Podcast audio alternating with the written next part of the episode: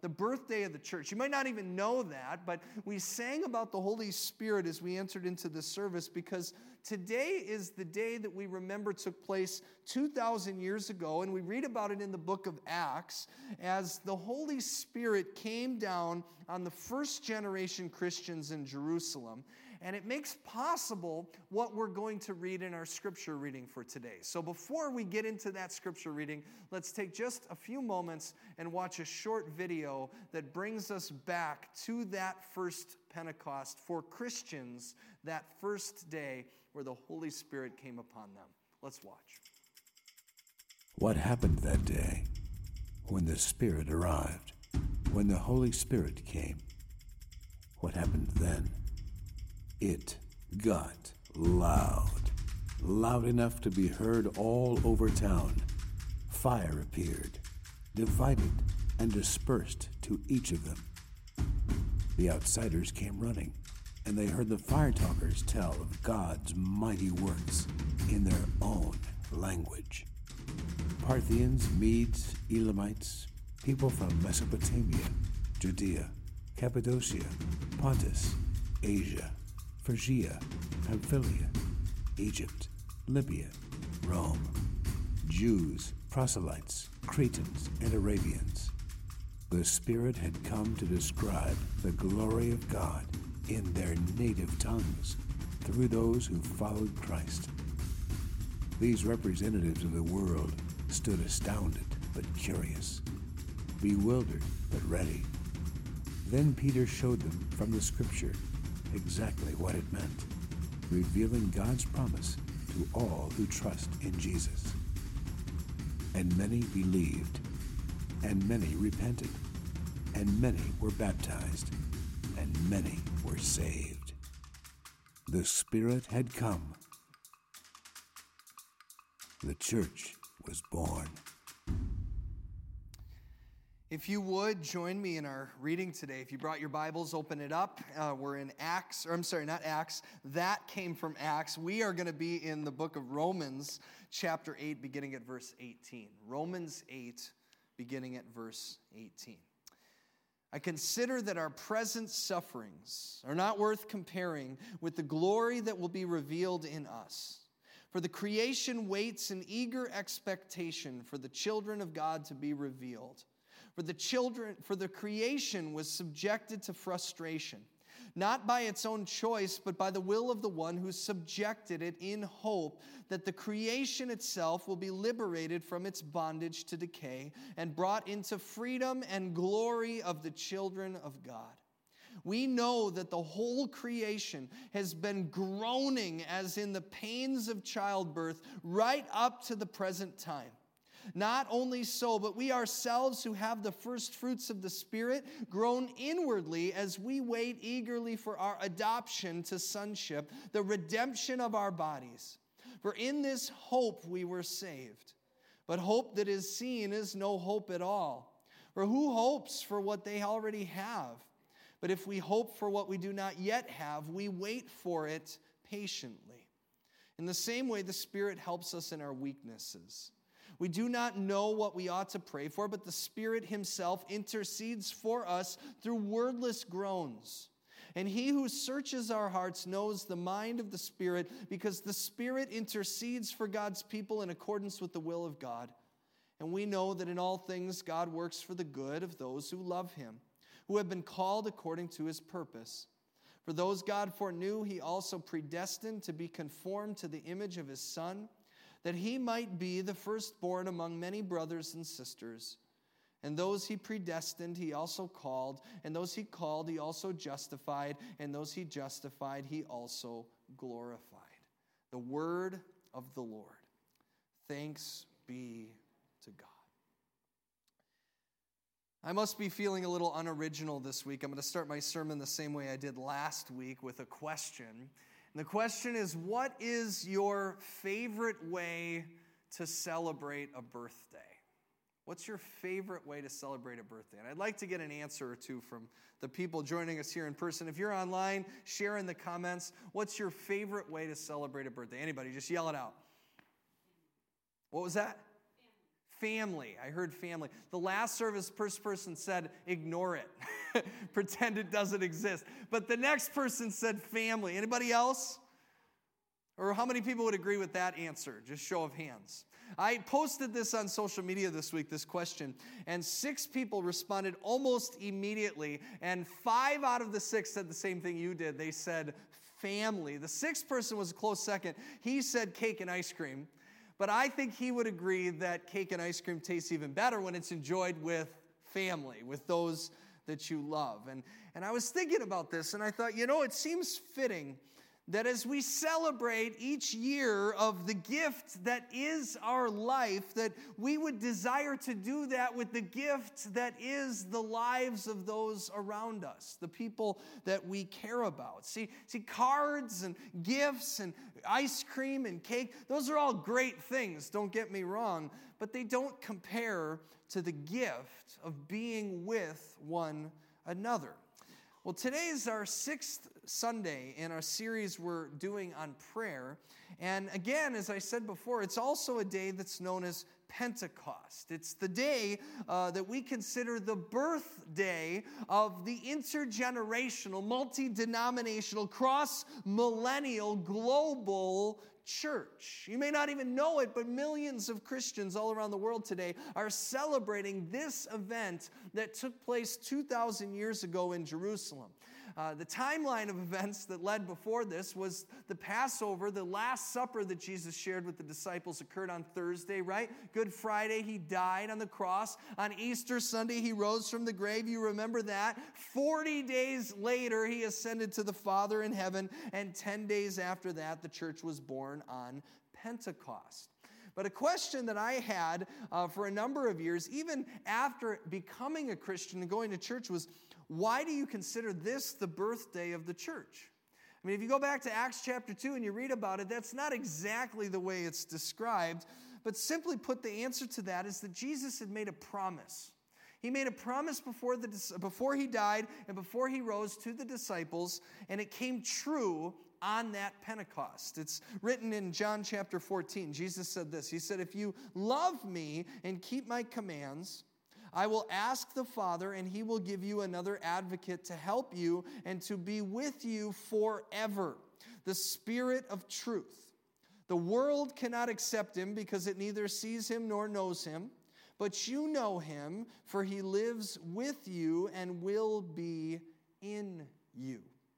This promise Jesus makes to those who follow him, both then and today, is that God would be so close that He wouldn't just be with you, but He would literally be in you. And this series on prayer has really been about us trying to more fully realize this in our prayer lives.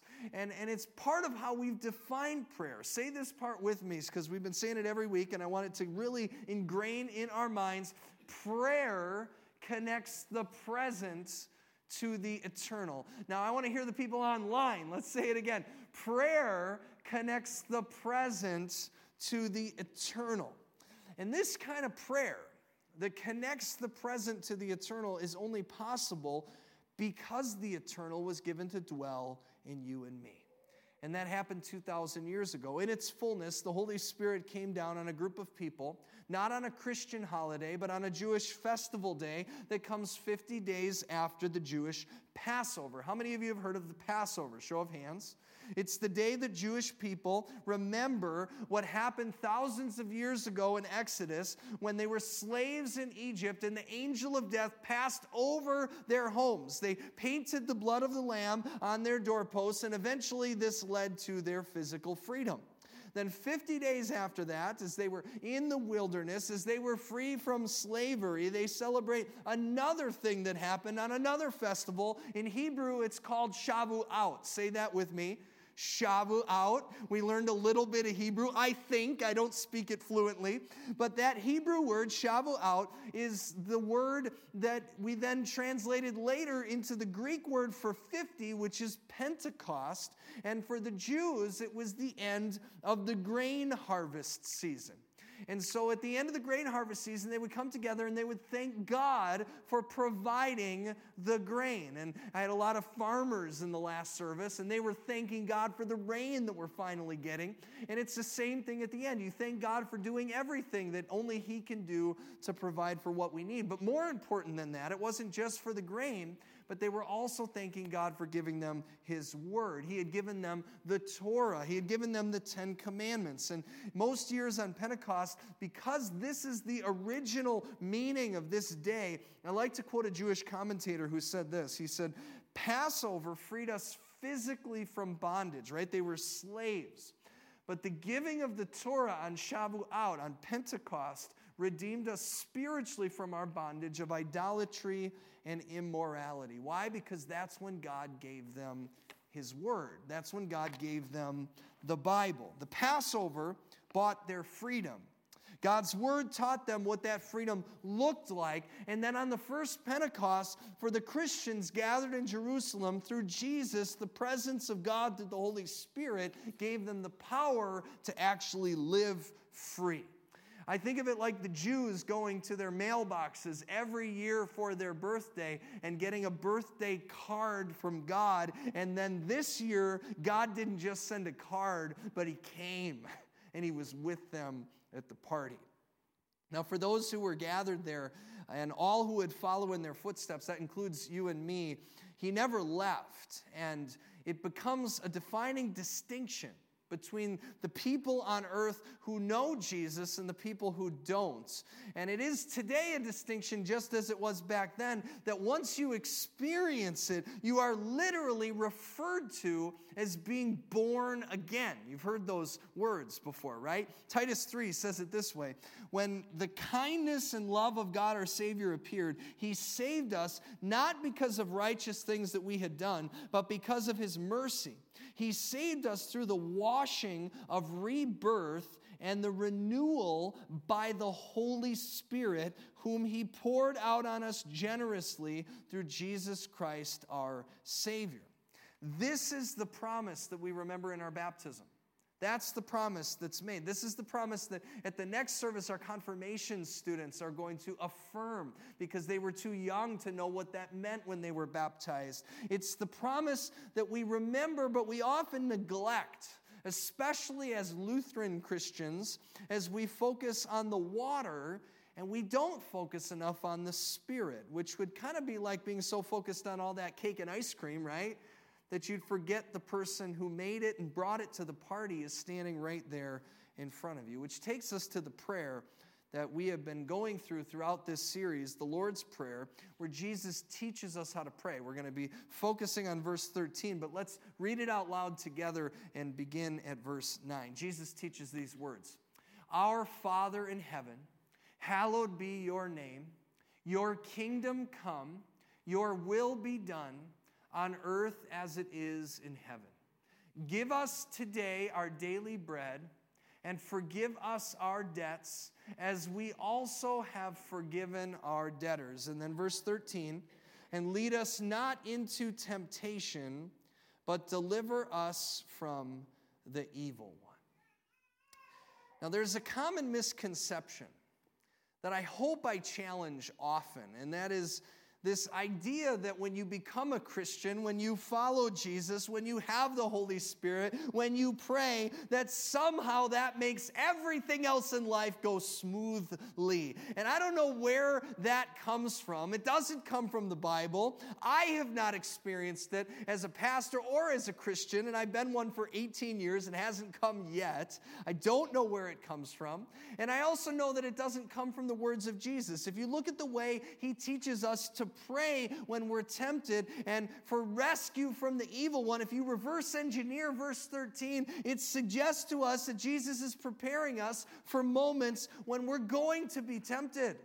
He's preparing us for moments when the evil one is going to put us in situations that we are going to need to be delivered by God from. And the reason why He's preparing us for that is because life is hard, isn't it? Life is hard, whether you're a Christian or not. In our reading from Romans today, to the church in Rome, is Paul graphically describing the current state of creation and just how difficult it is, both then and now. The tensions that we live within our created world. But he also does that with an awareness of Pentecost. And that's why he can say in verse 18, he says, I consider that our present sufferings are not worth comparing with the glory that will be revealed in us. Paul acknowledges that on the other side of heaven, there will be indescribable joy. That if you try to compare it to the worst of the pain that we experience in this life, will be nothing in comparison to the joy that will be revealed, not just to us and in front of us, but inside of us. And then he goes through, and it's a long passage, so I'm not going to read through the whole thing, but if you look back at what we read just a few minutes ago, he talks about what those present sufferings look like. Paul describes them as a creation that is eagerly waiting and frustrated by circumstances in this world that are imposed on it against its will. They feel like they are held captive to decay. How many people here could relate to at least some of that at some point in your life, now or in the past? That's how it feels, right? That's how he describes the world. Frustrated by the circumstances that we cannot cha- change, held in bondage to the process of decay. And this made me think of something. Um, this past year, uh, it was a number of months ago now, actually, we, we had to say goodbye um, to what felt like a, a dear member of our family. Uh, try not to get choked up. We'd been, she'd been in our life for 13 years. She was trustworthy, she was beautiful, she was budget conscious. I really liked that about her. She was amazingly fuel efficient. We had to say goodbye to my old Honda Civic. 13 years in that car. 13 years. Some of you are laughing, and some of you are like, I get it. I am a little too emotionally attached to my cars, too. Here's why. Here's why. This car and I have been a few places. Over 200,000 miles that we spent together before we had to say our goodbyes. And I say that her and I have been together because even though she was a family car, she predates by several months when my wife Alyssa and I were first married. She was actually still so new and shiny then that she was the nicest car we had, and she became our wedding getaway car. There's Alyssa and I in the back seat of that Honda Civic. Isn't Alyssa beautiful? Isn't, uh, I'm just making sure she's listening to me. Isn't Alyssa beautiful? Right? You can clap for that. Me, on the other hand, I have more wrinkles and less hair, so we won't go there. But that was a long time ago, right? She was there for the wedding. She wasn't just there for the wedding, she took us on our honeymoon. We drove all the way to Myrtle Beach in the Carolinas. We drove through the Smoky Mountains. See, here's a picture. I must have been trying to take a picture of the car and my new wife, right? Right here. This was in front of the, the place that's known as the As Seen on TV outlet. Um, it was in the middle of the Smoky Mountains, and it was not worth going to, let me tell you. I don't know if it still exists or not, but it wasn't. But there was the car, there was my wife, and that car gave us a wedding gift because as we drove on that trip, she got over 40 miles to the gallon which, as I was thinking about it now, I was newly married and I'm doing the math on the fuel efficiency of my car on my honeymoon. So sorry, Les, probably not the most sensitive. This car, it, was, it's been everywhere. It, it, it brought our children home from the hospital, including our two, our adopted daughter, our soon to be adopted son. Uh, here's a picture. That's Jacob, our oldest son. He's 12 now. That's him in the car seat in the back of that car. That car took me safely back and forth to St. Paul, Minnesota, many times over the years that I was getting my master's in seminary while I was living and serving full time here in Wisconsin. And she never gave me any problems either. Except that one time that I was visiting Doug Ammon. He's a member of our church. I was at his rose garden and the, the starter died and I had to have it towed. Or the three summers where the air conditioning didn't work and I was too cheap to get it fixed. But hey, every relationship has its bumps, right? It's just the way it goes. But even in the midst of all that, seriously, it was a great car. And I tried to take care of it as well as I could, get oil changes and all of those kinds of things. But even as I took care of it, eventually it started to break down. It was about two years ago. Um, we were in a parking lot, and, and I was so frustrated because I, I was at a, at a Christmas party, and I came back out, and someone had hit my back bumper. I don't know who it was. They didn't leave any evidence except for a giant hole in the back of the bumper of the car.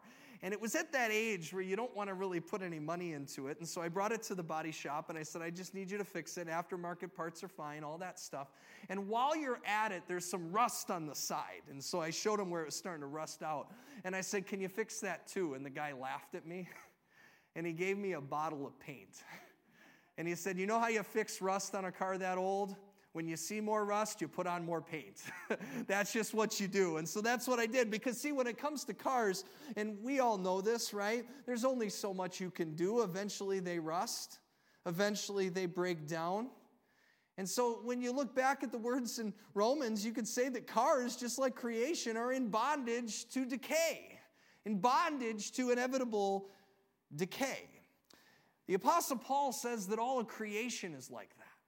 He says the creation is kind of like my car. It was all shiny and new, and all the parts all worked together when God created it. And, and those are all the wonderful memories and glimpses that we can see even now as they all work together so well. But over time, they start to break down.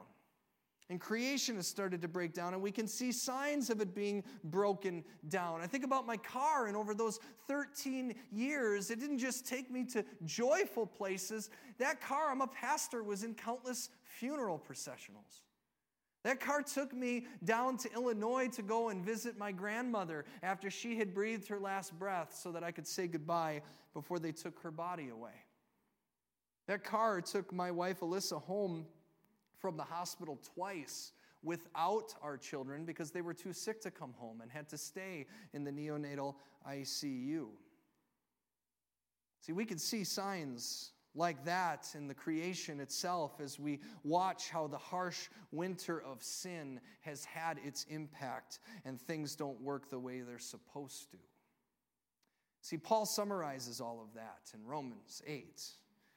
And he summarizes this tension by beginning a transition in imagery in verse 22. Take a look at this. He says, We know that the whole creation has been groaning. Can I get an amen?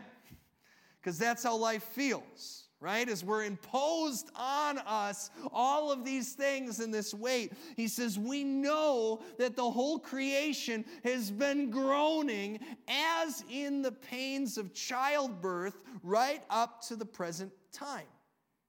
And that summary is how all of this feels. Creation is like the pain that a mother feels giving birth to a child.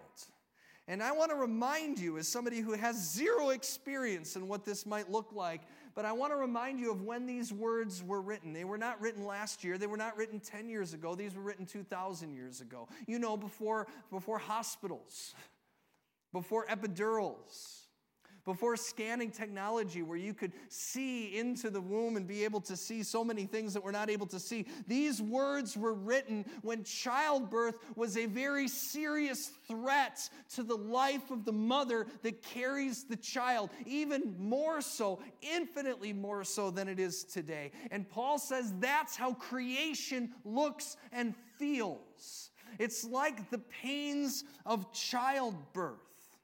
But in the midst of that very real awareness of the pain and the tension and the difficulties, he's also moving us into describing creation as something that is no longer decaying, but something that, while incredibly painful, is moving toward new life. See, the pain and even the danger of childbirth has been worth it since the very beginning of time. And it's not because it's been without risk, but it's because the risk is rooted in hope, isn't it? The risk is rooted in hope of new life. And what Paul is saying is that because of Jesus, and what's made possible by the presence of the Holy Spirit when we are born again is that every moment of waiting, every moment of frustration, every moment of decay becomes labor pain that is a sign of the hope that is to come. And that's really important, friends. Because without God, pain is just pain. And we can be frustrated, right? That, that God doesn't take all of our pain away when we become Christians and when we pray, we don't always get the answer that we're looking for. We can be angry about that, but here's the thing I've met a lot of atheists, and they experience life that's just as hard as I do. You don't believe in God, that's not going to make life easier either. Without God, pain is just pain. It is a universal human experience, no matter what you believe. But with God and God in us, the promise that we read here is that pain will transition to hope. Look at verse 24. He says, For in this hope we were saved. But hope that is seen is no hope at all. Who hopes for what they already have? But if we hope for what we do not yet have, we wait for it patiently. And if we're really honest, that's the hard part, isn't it? I mean, if you've ever been around church for any length of time, you've probably already heard this message. You've heard that hope is coming. You probably believe it. You understand it. It's a pretty basic concept. The problem isn't in those things. The problem is in our waiting patiently for it. How many of us are good at waiting patiently for something? Especially the challenges and the tensions that we're facing in this world and in the things to come. This is why Paul continues in verse 26. He says, In the same way, the Spirit helps us in our weakness. The Spirit helps us in our weakness, and not just prayers that we pray as we speak out, but prayers that begin from within. See, there's so many times that, that, that you don't even know what to say when you pray. Have you ever been there before? I shared at the last service, we have an aunt and uncle of a little boy. Uh, his name's Colton. Many of you know him. He's seven years old. He goes to Jackson Elementary School here in Elkhorn. He is living on a mechanical heart right now. And as a church, we've been praying for this little boy. And I get updates from the family almost every day. I get a text message. In the first couple days, I had things to say, maybe a scripture passage or some kind of an encouragement. But it has been such an up and down journey, I don't even know what to say anymore. And so all I tell them is that I'm praying. And Paul says that, that that's okay. Look at verse 26. He says, We do not know what we ought to pray for. Amen. That's me. Okay, what does it say? But the Spirit Himself intercedes for us through wordless groans. The Holy Spirit searches our hearts, knows the mind of the Spirit, because the Spirit intercedes for God's people in accordance with the will of God. Do you see what's happening with the presence of God going on inside of you that has nothing to do with whether you even know what to say? The Spirit of God knows what you're thinking. The Spirit of God knows what your heart is feeling. The Spirit of God knows the pressure and the tension of the decay of creation and exactly how it is hitting you in this moment and is able to bring those things before God in wordless groans. Because sometimes we need that, don't we? We need God to say, and help us to say in our hearts what our hearts can only say without words so that God can do what only God can do, which is to bring our pain into alignment with the birth of His hope that is the will of God. And I'll leave you with this. I read a scholar some years ago. He said that if the Holy Spirit is like a wind, which is what Scripture de- describes it as, then our lives are kind of like a sailboat. I like this idea. And he says, like a sailboat, we have some control, right? You could, you could grab the oar and you could work really hard, and you might be able to move here, there, and do some things. But, but the truth is that if the Holy Spirit is like the wind, and if you're like a sailboat, then while we can put our rows in the water, the real power is found when we set our sail and we allow the wind to take it wherever it leads. Friends, Pentecost is the day when the church lifted its sails. What does that look like? Verse 28, it says, We know that in all things God works for the good of those who love him and have been called according to his purpose. His presence of the Spirit, as it began on Pentecost, infuses hope in every moment of pain, in every future healing and present suffering, and in the presence of God in every moment when you feel alone. So let's pray for that now, knowing that it is ours to be given to us through the gift of Jesus by the presence of his Holy Spirit. Lord Jesus, we thank you. It is not lost on us the way in which you prayed and you spoke to the disciples when you said 2,000 years ago that you would send the advocate, the helper, and that the presence of your Spirit in us and with us and through us and all around us would be even better than you walking the earth with the disciples because you would be so close, you would be within. And that's how close you desired to be with us since the very beginning of creation when your spirit hovered over the waters and you created life with your words. And so on this Pentecost, as we remember what it meant for the Jews, that you were foretelling what you would do, Jesus, for us as you saved the Jews from slavery in Egypt by the blood of the Lamb. You would become the Lamb. And on the Pentecost, on Shavuot, as the Jews would come to Jerusalem and they would celebrate the grain harvest and they would celebrate the giving of your word, we celebrate that the word became flesh and dwelt among us. And on Pentecost, 2,000 years ago, the word dwelt within us by the presence of the Holy Spirit. And I'll be the first to admit, God, that this is something that is such a mystery to me that I often ignore it, that I don't think about it. But if prayer really is connecting whatever our present moment is with the eternal hope that is only found in you, then the only way that, that could be possible is if the eternal lives in us. You are the conduit. Your very presence is our connection to our Creator because you are our Creator and you live within us. And so we look at all of creation and we see the pain and the suffering that is imposed upon it. We see it when we don't take care of our earth. We see it as we fight amongst one another. We see it in disease. We see it in unanswered questions that help us not to be fooled.